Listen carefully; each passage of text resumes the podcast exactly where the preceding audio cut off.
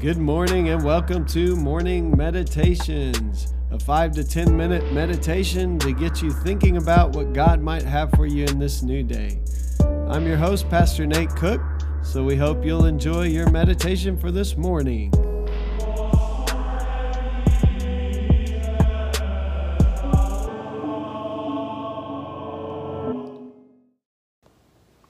Hey, this is Pastor Nate, and this is your morning meditation. It is Thursday, December the 7th, 2023. Hey, it's so good to see you out there. We are again continuing through Joy of Every Longing Heart, our Advent devotional written by Dan Boone. Today we're going to be reading from Mark chapter 13, verses 24 through 37. Actually, today we're just reading 32 through 37. We read the first part yesterday. But about that day or hour, no one knows, neither the angels in heaven nor the Son, but only the Father. Beware, keep alert, for you do not know when that time will come. It is like a man going on a long journey. Each, when he leaves his home, he puts his slaves in charge each with his work, and he commands the doorkeeper to be on watch. Therefore, keep awake, for you do not know when the master of the house will come in the evening, or at midnight, or at cockcrow, or at dawn, or else he may find you asleep when he comes suddenly. And what I say to you, I say to all keep awake.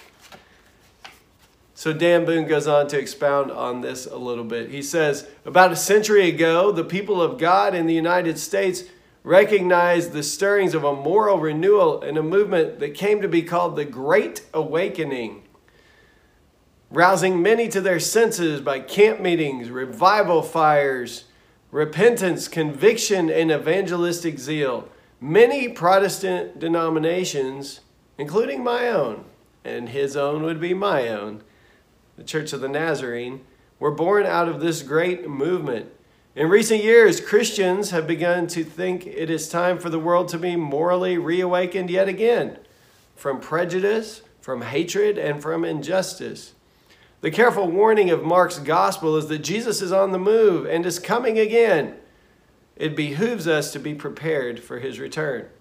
This story of the estate owner being gone on a journey is only complete when he returns to the place he left and the people carrying on business while he is gone. But the story can only be pressed so far. For instance, Jesus is not actually gone.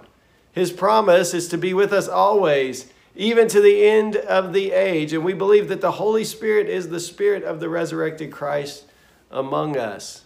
That's why we celebrate God with us, Emmanuel during Christmas. We are in Christ and Christ is in us. So let's not press the story to the point of declaring that Jesus is absent from the church. And we should not begin to think we carry out the work of God without the aid of the very present Christ. But this story does suggest that drowsiness is a real possibility.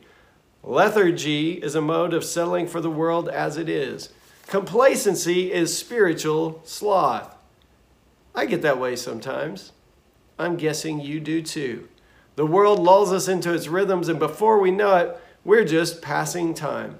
Some preachers would love to use this text as a way to shame their lazy parishioners who aren't pulling their share of the load in the church's ministries. But how many times can you just rev the engine of activity and sustain it over the long haul? Who can live on a spiritual buzz that runs 24 7 at 70 miles per hour per day? We all need sleep. Maybe this text is more of a gift than a lecture on lethargy. Maybe Mark is saying that the owner is coming and that knowing this deep in our bones is what gets us up in the morning with hope and rocks us to sleep at night with assurance. Maybe keeping awake just means we see something on the horizon that has the capacity to turn the whole world right side up. I'd hate to sleep through that. Yeah, this is a good devotion for us today. I can relate with Dan Boone when he says sometimes I get lulled to sleep, and I'm sure we all do at some points. There are moments where we kind of feel like, man, I'm just going through the motions. And part of that is being human, and part of that is uh, just the idea that over time our energy gets zapped, maybe circumstances happen in our lives that cause us to kind of just go numb at times.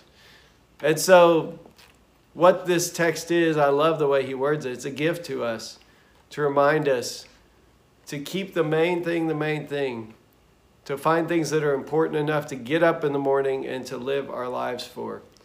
And those things will be the things of God. There'll be things like relationships, there'll be things like love, like service, like forgiveness, like kindness, generosity, peace, making, all those things. Uh, those are the things that we are looking for. Those are what we believe Jesus will bring in the he- new heaven and the new earth, where there will be no more mourning and crying and pain. Uh, and so today we can begin to live into that kingdom and trust that Christ will return and it'll be something that turns the whole world right side up. We often call this kingdom of God the upside down kingdom of God. One of my former interns, Caleb Miller, I love Caleb, he used to say, Well, that's wrong because it's God's kingdom that's right side up and the world's kingdom is upside down. And we understand that to be true. And so, Today, let's wait on the Lord. Let's be expecting God to show up in ways that turn this world right side up. Hey, that's just a thought for this morning, and I hope you have a great day. Well, thanks again for joining us for this morning meditation. Hey, do us a favor rate us on iTunes or even leave some feedback about our podcast so that other listeners can know how much you enjoy your morning meditations. Hey, have a great day.